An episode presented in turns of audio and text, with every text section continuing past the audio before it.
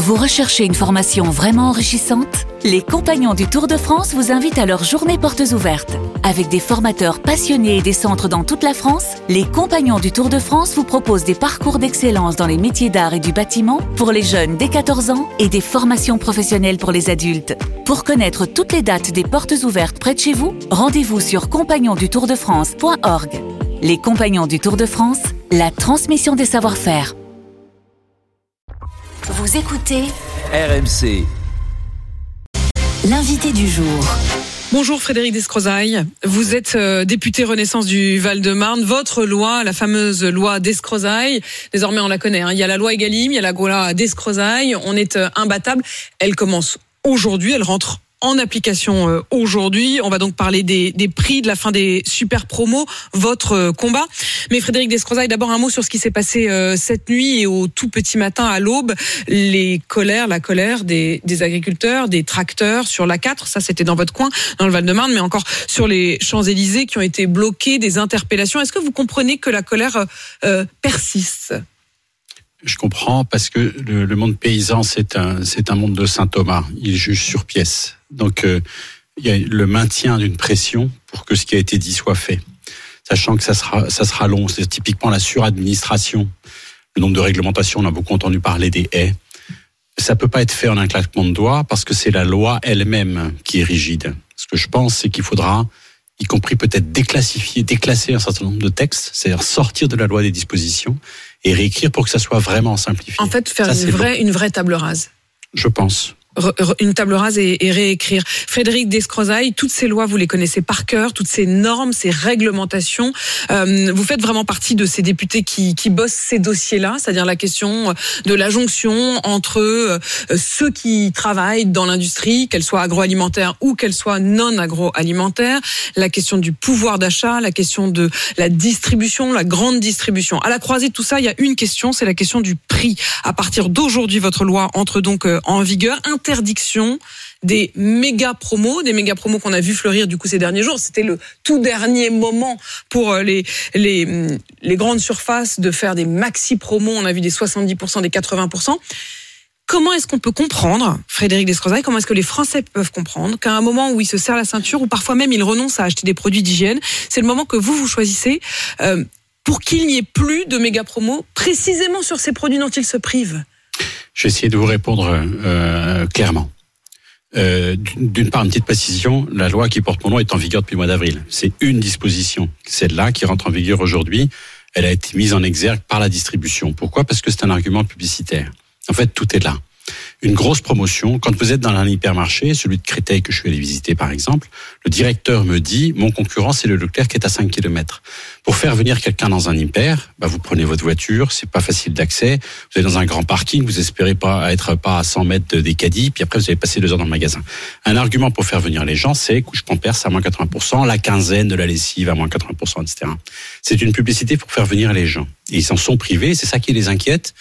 Donc, le pari que je fais, mais qu'on va vérifier parce que c'est expérimental, ça va durer deux ans, c'est que ça sera neutre pour le pouvoir d'achat. Le node alimentaire, c'est 15 milliards d'euros de chiffre d'affaires. Là, on est déjà sur la fin de la négociation, c'est terminé à moins 1, moins 2. On va vérifier, mais on sera entre moins 1 et moins 2. C'est-à-dire c'est entre 150 et 300 millions d'euros de gains pour les consommateurs, malgré la fin des promos. Pourquoi? Parce que si vous me vendez des produits et que moi je vous dis, bah écoutez, on va faire deux quinzaines à moins 80% dans le plan d'affaires, etc. Vous savez que vous allez les payer parce que c'est vous qui les payez. Donc ça veut dire que moi, Sur les autres par exemple, je vais vous les vendre plus cher. Vous, ça, les autres produits, vous les vendez plus cher. Ça encourageait en réalité le fait que en dehors de ces moments, de ces quinzaines de méga promos, les prix soient en réalité gonflés. Exactement. Et ce que je pense qu'on va vérifier avec euh, Anne-Catherine Noisier, qui est la sénatrice, c'est le Sénat qui a introduit cette disposition, qui m'ont convaincu de la maintenir. On va regarder, mais ce qu'on pense avec les sénateurs, c'est qu'on va constater qu'en fait c'est neutre sur le pouvoir d'achat parce que ça va rééquilibrer enfin, les prix. Neutre sur le pouvoir d'achat, c'est pas ce qu'on demande. C'est-à-dire que les consommateurs, ils veulent pas quelque chose de neutre sur ils le pouvoir d'achat. Ils veulent une baisse. Oui, mais là, en l'occurrence, sur la grande consommation, on n'est pas assez bon sur le logement. Là où j'ai du mal quand même à comprendre. Allez-y, pardon, finissez. C'est-à-dire que dans le budget des ménages, les arbitrages sur ce dont on a besoin tous les jours, je pense que c'est la fin d'un cycle de baisse.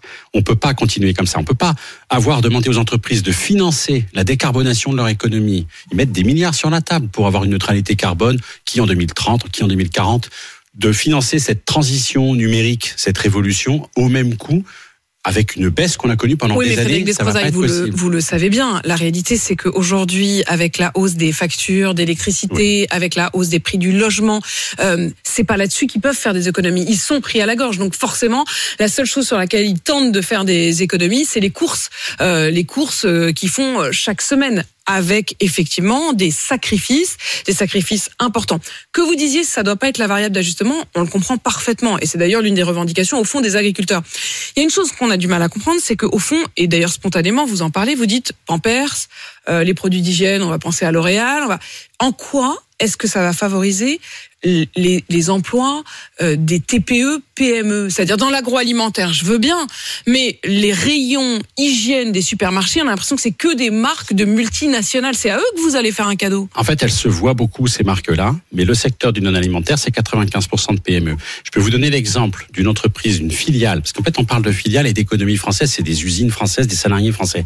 Filiale et une entreprise. Je peux pas vous donner le nom parce qu'à chaque fois qu'un industriel me raconte quelque chose, il me dit donnez pas mon nom, je vais avoir des représailles. C'est vous dire l'état des relations, même entre les très gros. Hein.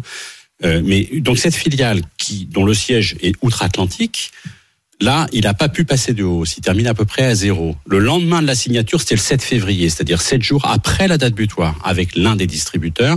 Son responsable compte c'est-à-dire la responsable commerciale de cette relation, a démissionné. Il y a deux personnes qui se sont mis en arrêt maladie.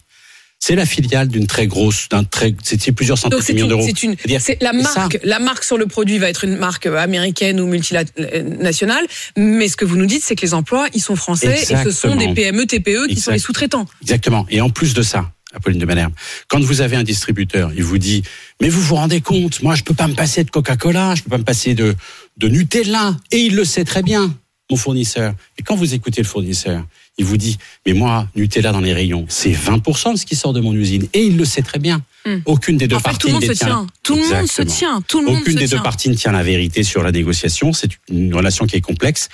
Effectivement, ce que j'ai tenu, et il y a un vrai débat, vous l'avez tout à fait dit, c'est l'équilibre entre l'emploi, les salaires et ce qu'on paye pour vivre et c'est compliqué. Je prétends pas avoir tout compris. On va se donner deux ans pour vérifier ce que ça donne cette disposition. Le pari, encore une fois, c'est qu'il va y avoir là, je vous le dis, cette année 2024, c'est entre moins 1 et moins 2% Donc c'est déjà une réussite pour vous, à vos yeux? À vérifier. Frédéric Descrozaille, une question euh, également, qui est la question de la marge. Euh, régulièrement, euh, les patrons de la grande distribution nous disent non mais attendez, je ne comprends pas pourquoi on continue à nous imposer d'un 10% de marge alors qu'il y a certains produits sur lesquels on serait prêt à vendre quasiment à perte. Il faut que pour ce faire, et ça a été le cas par exemple pour le, le, le, carburant, il faut qu'il y ait une décision qui ait été mise en œuvre très précisément et une sorte d'exception est-ce que c'est pas obsolète de continuer à imposer ces 10% de marge à la grande distribution quand pour une fois ils ne la demandent pas? Alors là aussi, on attend un rapport du gouvernement qu'on était censé avoir avant la fin de l'année dernière pour savoir ce, ce, seuil de revente à perte plus 10%, à qui ça profite.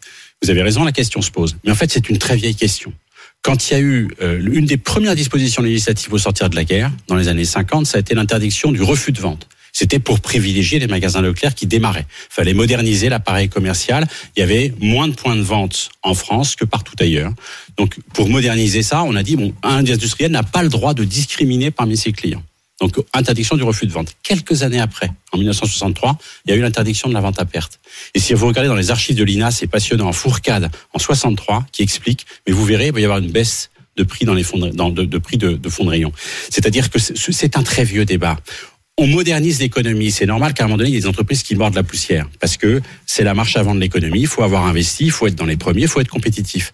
Mais il faut pas qu'il y ait trop de casse. Parce que la casse, c'est à derrière, c'est Mais ces 10% de marge, au fond, euh, c'est une manière presque de privilégier la grande distribution, les marges de la grande distribution. En fait, c'est compliqué parce que dans la grande distribution, on a un leader qui est coopératif.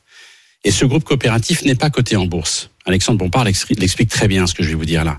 Donc en fait, lui, hein. ce leader-là, il peut très bien dire pendant deux ans, ces ceintures, on se verse peu de, peu de résultats et on fait mordre la poussière à, à, nos concurrents et on prend un point de part de marché par an, ce qui se passe depuis 3-4 ans. Une entreprise, un distributeur coté en bourse, il peut pas dire à son conseil d'administration, à ses actionnaires, je vous verse rien pendant deux ans, sinon l'action de la bourse, elle, dans la valeur de l'entreprise, elle chute le lendemain matin. Donc en fait, c'est plus. Mais le Sénat dit que l'argent ne ruisselle pas. C'est un rapport du Sénat sur la question de la rémunération. Il dit que cette marge de 10%, en tout cas dans le secteur agricole, par exemple, euh, l'argent ne ruisselle pas. Il reste bien coincé quelque part. Le problème, vous avez raison, mais le problème, c'est que si on la supprime, et ils sont unanimes, unanimes les fournisseurs, si on la supprime, ils nous disent tous, on va la payer. Hmm. C'est-à-dire que la négo d'après, ça sera, on démarre à moins 10. Donc finalement, les TPE-PME eux-mêmes ne demandent pas à ce que ces 10% de marge soient supprimés dans la, dans la grande distrib. Euh, Frédéric Descrozaille, merci d'être venu euh, défendre donc euh, votre loi, dont cette partie sur la question des méga promos entre en vigueur, je le rappelle, à partir d'aujourd'hui. On retient que pour vous, cela a entraîné déjà dans les négociations qui viennent de se terminer une baisse de l'inflation qui pourra se, se, vérifier dans les rayons. Merci Frédéric Descrozaille. Il est 7h50 sur RMC. RMC jusqu'à 9h. Apolline Matin.